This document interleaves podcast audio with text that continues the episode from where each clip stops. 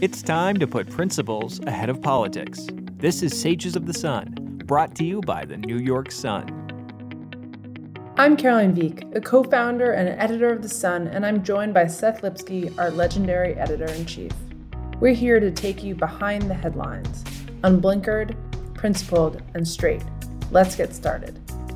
This week, we sat down with David Sacks to discuss President Biden's shift on Taiwan. David is a research fellow at the Council on Foreign Relations, where his work focuses on U.S. China relations, U.S. Taiwan relations, Chinese foreign policy, and cross strait relations. Mr. Sacks co authored the Council's task force report on China's Belt and Road Initiative and writes extensively on U.S. policy towards China. Prior to joining CFR, Mr. Sacks worked on political military affairs at the American Institute in Taiwan, which handles the full breadth of the United States' relationship with Taiwan in the absence of diplomatic relations. So, David has just joined us. Welcome, David. Thanks for having me. Thank you for joining us. Um, do you want to just give sort of the group a, a brief sense of your background and um, and then you know I understand you're at a Taiwan Watchers conference now. Eager to hear how you're looking at the situation. Is this a meaningful shift? Is it not? What can we expect, and how should we be thinking about it? Yeah, yeah, sure. Thanks. Um, so, you know, I'm a fellow at the Council on Foreign Relations. My work focuses on China and Taiwan and cross strait relations.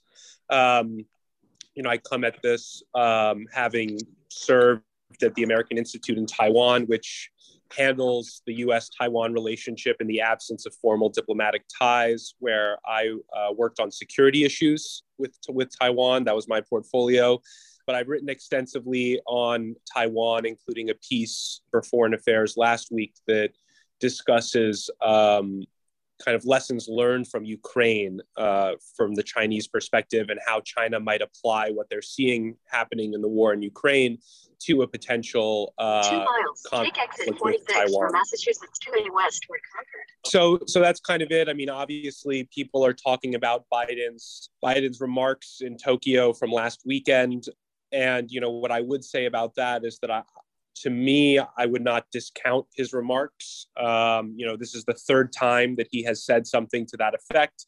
The first time, George Stephanopoulos, uh, in the wake of the U.S. withdrawal from Afghanistan.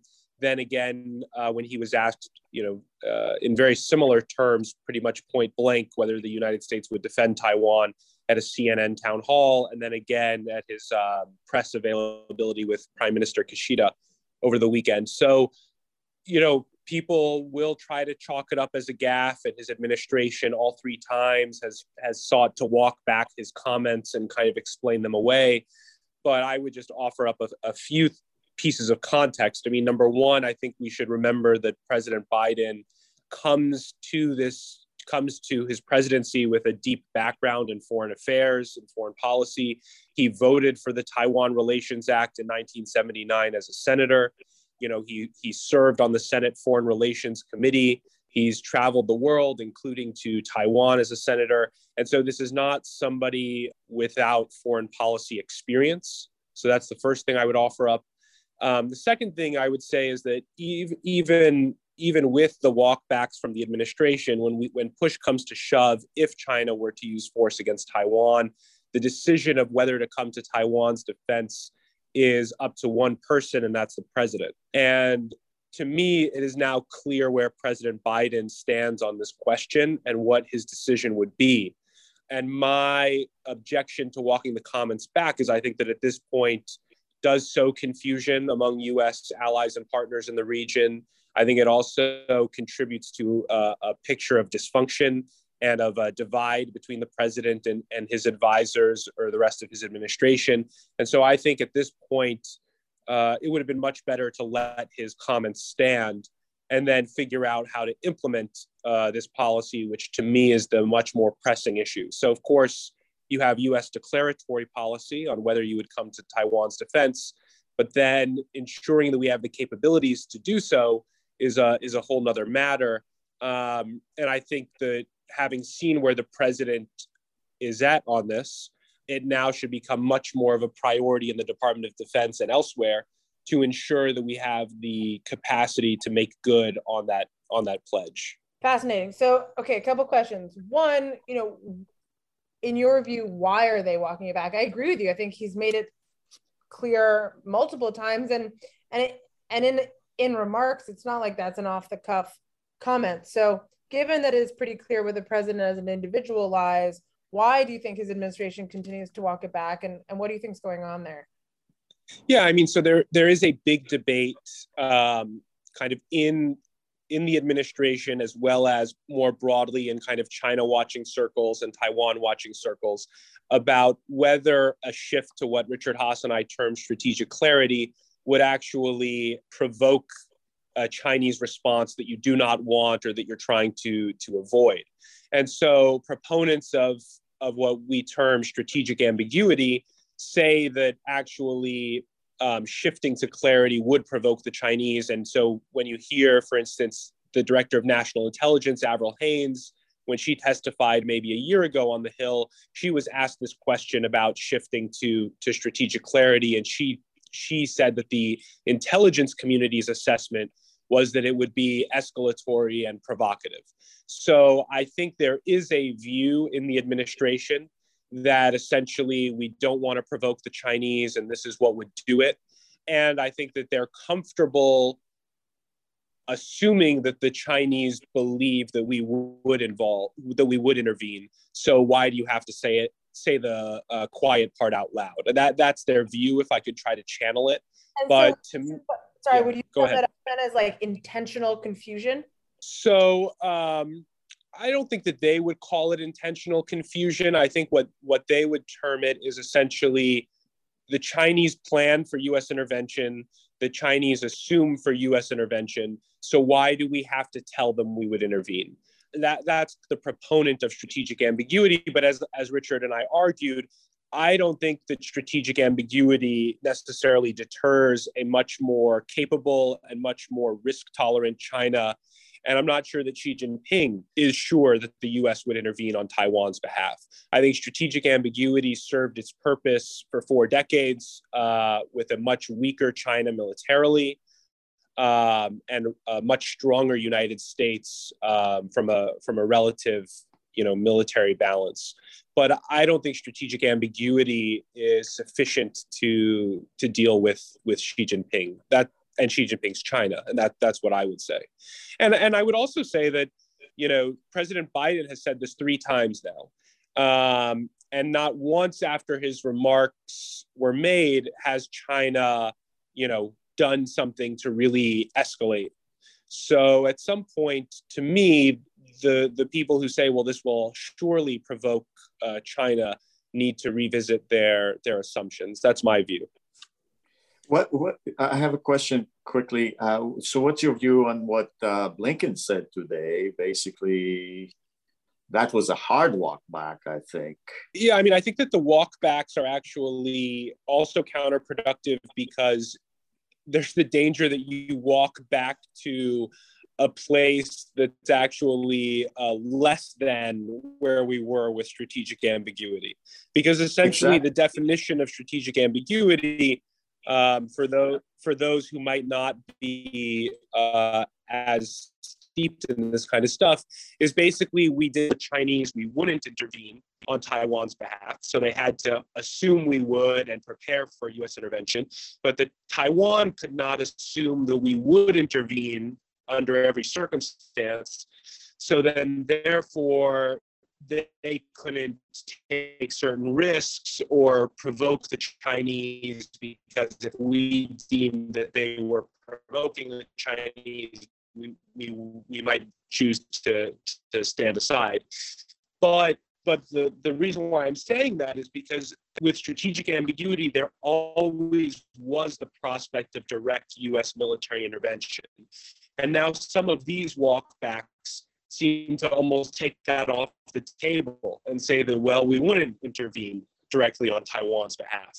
Um, and what I'm thinking of is, is one of the administration walkbacks, which was essentially that, um, oh, what he meant was we would provide Taiwan's military hardware um, ambiguity, right? So I think that. I mean, do you see this as a good cop, bad cop? Is it is the president on board with the walkbacks, or You know, I I'm not really sure. I mean, I don't think that there's a lot of intentionality here. Um, you know, I don't think that this is like we're being strategically strategically ambiguous or something like that. I, I don't see the that president saying like, "Hey guys, why are you walking back my comments?" Well, I think that he should be because I think that it's it's a mistake to continue to undermine the president of the United States. I mean, to me, like I said at the outset, his words are the most important thing here, and we know where he stands on this issue now. So, regardless of a walk back, we know how he would act. That's my view. That's number one. But number two, I'm from the school of thought where a president's words mean something. And so we had, you know, the red line debacle in Syria uh, in the Obama administration. And I think that we have to be in a position where the words of the president of the United States are taken uh, seriously around the world.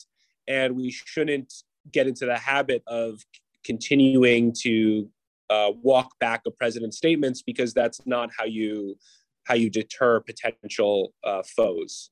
Agreed. So from a you know getting to what your point about implementation and what it would take to pull through on the president's comments and intent here you know what can you tell us yeah i mean you know so during the last administration the national defense strategy prioritized china which was a big shift and I think an overdue shift. And that's significant for, as you know, for how the Department of Defense allocates resources and prioritize prioritizes. Now there was very interesting testimony again, you know, maybe a, a little under a year ago or so by the Assistant Secretary of Defense, Eli Ratner, where he said that the China is the pacing challenge, which is a significant term in the Pentagon, and that Taiwan is the pacing scenario. So essentially indicating that for the military services and for our uh, planners at Indo Pacific Command, this is the scenario to prioritize and to uh, throw resources at. And I think that was a, a very strong statement. It did get a lot of attention when he made that statement, and I think that's the right thing. And so, what does it mean to identify Taiwan as the pacing scenario? I mean, I, I think that we see, for instance, the, the Marine Corps has a very controversial force design that they've unveiled, but it's essentially kind of island hopping in the Pacific and shooting missiles at, at potential, you know, PLA vessels, et cetera. Army is also developing concepts that would allow it to be more agile and more relevant in the Pacific. Um, and, and so is the Air Force, for instance. So those are all good, but they're very nascent concepts.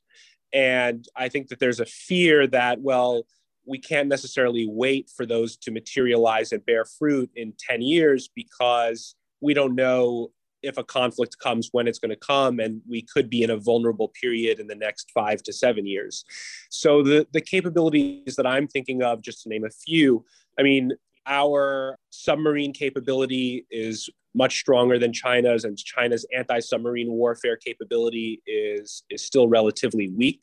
So I would like to see the United States shift more submarines forward, deploy them in Japan and elsewhere in the Pacific. I, I think that has to be a priority. You know, missiles are going to be key for this, and so we have to you know produce a lot more missiles and also forward deploy those. Coordination with Japan is critical. Um, so, talking about contingency planning with the Japanese, getting an understanding of the role that Japan is ready and willing to play in a Taiwan conflict is, is very important.